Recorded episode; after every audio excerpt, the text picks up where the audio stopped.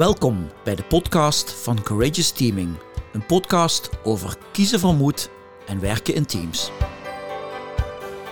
Vandaag praten Ewout en André over de waarde van kleine dingen bij verandering. Hebben we een belofte vandaag, André? Ja, de belofte dat het in ons werk toch ook vaak dat mensen de kleine dingen onthouden en dat die heel waardevol zijn. En tegelijkertijd gaan we natuurlijk ook de belofte dat we proberen iets groters op het spoor te komen in ons werk, wat er te doet. Nou, dan ben ik benieuwd uh, welk verhaal dat erbij uh, hoort. Gaan we naar Ewout? Ja, ik zal deze weer eens uh, proberen te introduceren. We hebben deze week eigenlijk een fantastische dag gehad. En die had niet direct met een klantopdracht te maken, maar wel met klanten. Uh, want we hadden mooie mensen bij ons op kantoor. Klanten van ons die uh, bereid waren om wat tijd te investeren, eigenlijk in ons. Uh, om ons te helpen bij het maken van wat mooie opnames en, en foto's voor onze nieuwe website die binnenkort live gaat. En daar waren we al hartstikke dankbaar voor dat er een aantal mensen gewoon bereid waren om daar aan mee te doen. Maar het mooie moment was eigenlijk dat wij uh, vroegen van nou dan kom rond de lunch. Fotograaf, cameraman erbij. Um, dan gaan we eerst lunchen. En eens even kennis maken. We hadden vier of vijf even, mensen. Mag ik even aanvullen? Want waarom nodigen we klanten uit? Hè? Omdat we iets wouden doen wat we normaal ook doen. Hè? Dus individuele coaching doen we. Dus daar hadden we iemand voor uitgenodigd. Maar we doen ook veel met teams natuurlijk. Dus hadden we die klanten waren ons team van de dag. En, en daarmee bleven we in de geest van wat we doen. En toen zaten we bij de lunch. En toen zei het team, wat gaan we doen? Ja, maar dat is eigenlijk het thema van de lunch. nou, daar hadden we niet zo over nagedacht. Dan moet jij eigenlijk, want, want jij had vervolgens ja, een goede om het gesprek op gang te brengen. Ja, toen dacht ik, het werkt het beste. Je vergeet de camera's en iedereen die eromheen staat. Als je gaat doen wat je altijd doet. Dus stelden we ze een vraag. En die vraag die was, kunnen jullie ons vertellen wat uh, zijn betekenisvolle momenten geweest die voor jullie gewerkt hebben in de samenwerking? En denk daar eens even over na, schrijf het even op en ga dan in twee kleine groepjes ga je dat met elkaar uh, delen. Dus uh, Eeuwert nam een groepje, ik een groepje. En in mijn groepje, was echt fantastisch, dit is één klant, daar hebben we jaren mee gewerkt. En die zei, een van de mooiste momenten, en dit, gaat over kleine dingen die er te doen, was een sessie die Ewout begeleid heeft bij ons.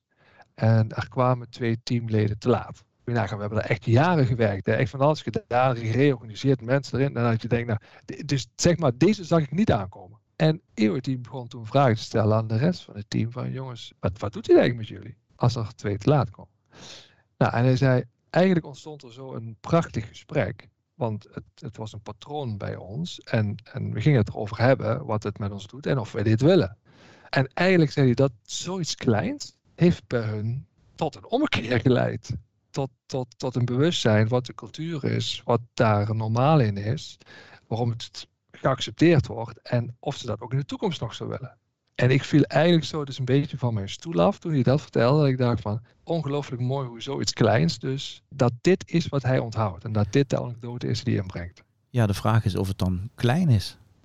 Precies, Patrick. Dat zegt dus ook veel over mij. Ik moest denken aan van, jezus, hebben er gereorganiseerd en mensen erin, mensen eruit. En dit deed er dus toe. Ja, het is super leuk om te horen voor mij, want ik kende deze anekdote niet. Ik wist ook niet dat diegene dat gisteren gezegd heeft, want ik stond met het andere groepje in een andere ruimte te bespreken. En een van de mensen die daar stond, die zei eigenlijk iets vergelijkbaars. Die zei een van de meest betekenisvolle momenten was eigenlijk een telefoontje met jou. Hij, hij was ergens tegen aangelopen. Wat er in ons werk vaak gebeurt is, in een bijeenkomst maken mensen afspraken met elkaar hoe ze gaan samenwerken. En in de praktijk wordt dat natuurlijk niet nageleefd. Dat kan niet direct, want ja, we doen het al jaren op een bepaalde manier. En dan loop je ergens tegenaan. En dan puzzel je met de vraag: shit, hoe moet ik diegene nou gaan aanspreken? Of hoe moet ik dat nou over gaan hebben? Of moet ik het nou gaan oplossen? En die, die man liep met die vragen rond en die belde anderen. En met een paar simpele vragen hielp hij hem tot inzicht te komen: wat hoort eigenlijk wel bij jouw rol en wat hoort niet bij je rol? En hoe ga je met dat gedeelte om? En hij zei: het veranderde zo de kijk die ik had naar mezelf, naar hoe ik in mijn rol stond en hoe ik dus te handelen had, dat ik daarna een hele andere aanpak hanteerde. Nou, in dit geval ging het naar een uh, leidinggevende. En met een totaal ander gewenst effect. Dus dat was ook gewoon een klein telefoontje, in die zin een kleine actie, wat eigenlijk echt impact heeft. Want het gebeurt natuurlijk tijdens het echte werk en eigenlijk niet zoveel tijdens die bijeenkomsten die wij hebben met mensen. Ja. ja. Grappig, dit, dit wist ik dus weer niet. Dus uh, ook weer leuk om te horen. En tegelijkertijd, voordat de luisteraars denken, ze gaan elkaar nu weer eindeloos veren in die reet steken van uh, hoe goed ze zijn en dit en dat. Constateerden wij ook, Ewart, als ik even het breukje maak naar deel 2, wat jou vooral getriggerd heeft om, uh, om het hierover te hebben toen ze zich dus ook nog even aan elkaar voorstelden en, en wat wij zo al bij hun gedaan hadden, toen was er ook een rode draad. En die rode draad was van, nou ja, er zijn ook heel veel grote dingen die ze zich voorgenomen hadden en waar wij voor uh, ingehuurd waren. Nee, niet gelukt. dat we ook een beetje zo uh, blozende waggetjes kregen. wat het leek van, uh, inderdaad, als je hier, natuurlijk is het een selectie klanten, maar er zijn een aantal grote dingen door allerlei redenen die ze gehoopt en gewet die zijn niet gelukt. Toch, Ewart? Ja, dat klopt.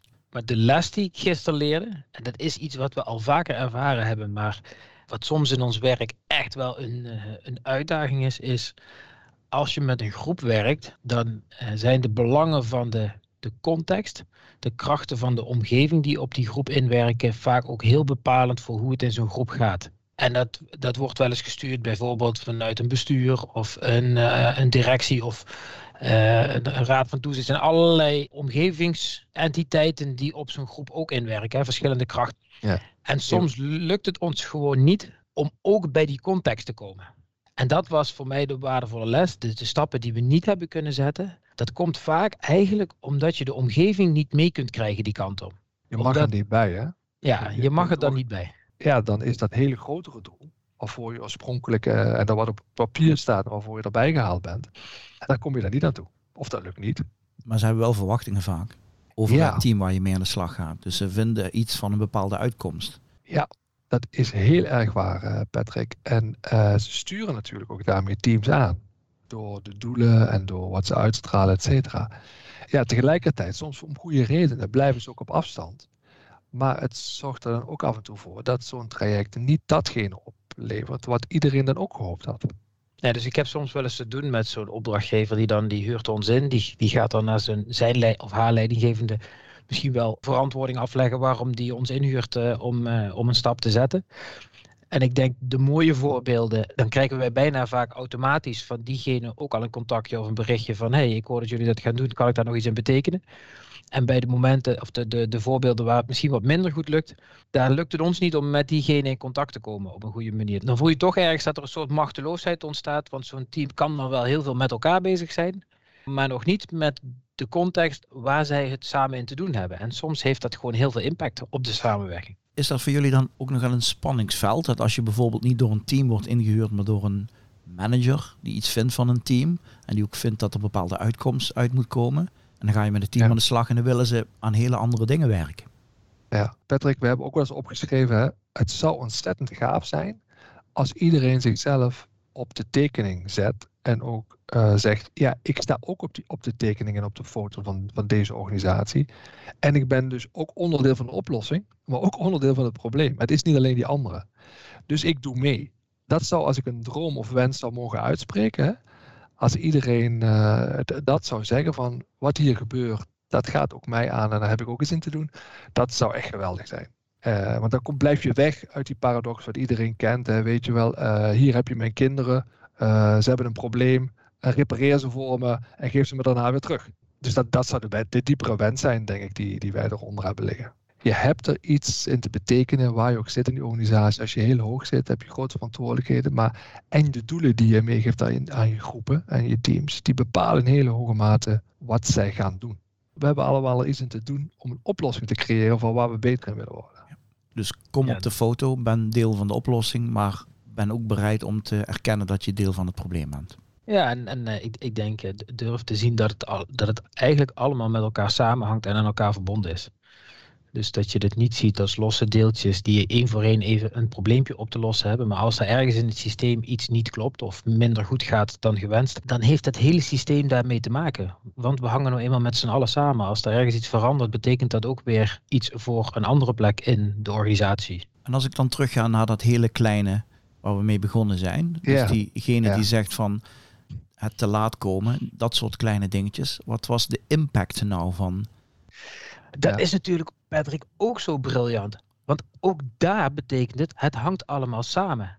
Dus daarmee mag je ook erop durven te vertrouwen dat als jij iets kleins anders gaat doen, dat de impact op het geheel heel groot kan zijn omdat het nou eenmaal allemaal samenhangt. En dat is misschien wel het mooie van die kleine anekdotes. Is iemand kiest er dan net voor om iets anders te gaan doen. En wordt verrast eigenlijk door de impact die het heeft op het geheel. En misschien voor onszelf, Patrick, dacht ik, weet je, ik hoorde dus gisteren een aantal van die verhalen waar klanten zeiden, ja, die grote doelen niet gehaald, hè. Dat vind ik dan toch even pijnlijk, hè. Maar dan denk ik, weet je, we hebben wel samen het draaglijk gemaakt. Misschien ben je dan even, als ik die metafoor mag maken, naar de zorg. Hè, bij misschien de dokter die je niet geneest, zoals je dat wil, maar wel die het aangenaam maakt dat je een aantal eh, jaren of tijd ook weer verder kunt. Dat je de pijn verlicht op zijn minst. Hij neemt hem niet weg, maar je verlicht hem.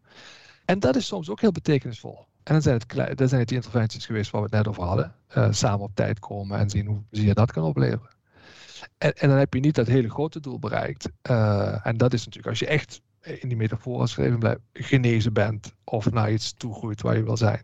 Dus, dus voor mij helpt het ook om de verwachtingen bij te stellen van soms is het ook de pijn verlichten en, en er samen toch iets moois van maken als je een aantal dingen niet kunt veranderen. Ga voor meer informatie over Courageous Teaming en het werk van Ewout en André naar www www.courageousteaming.com.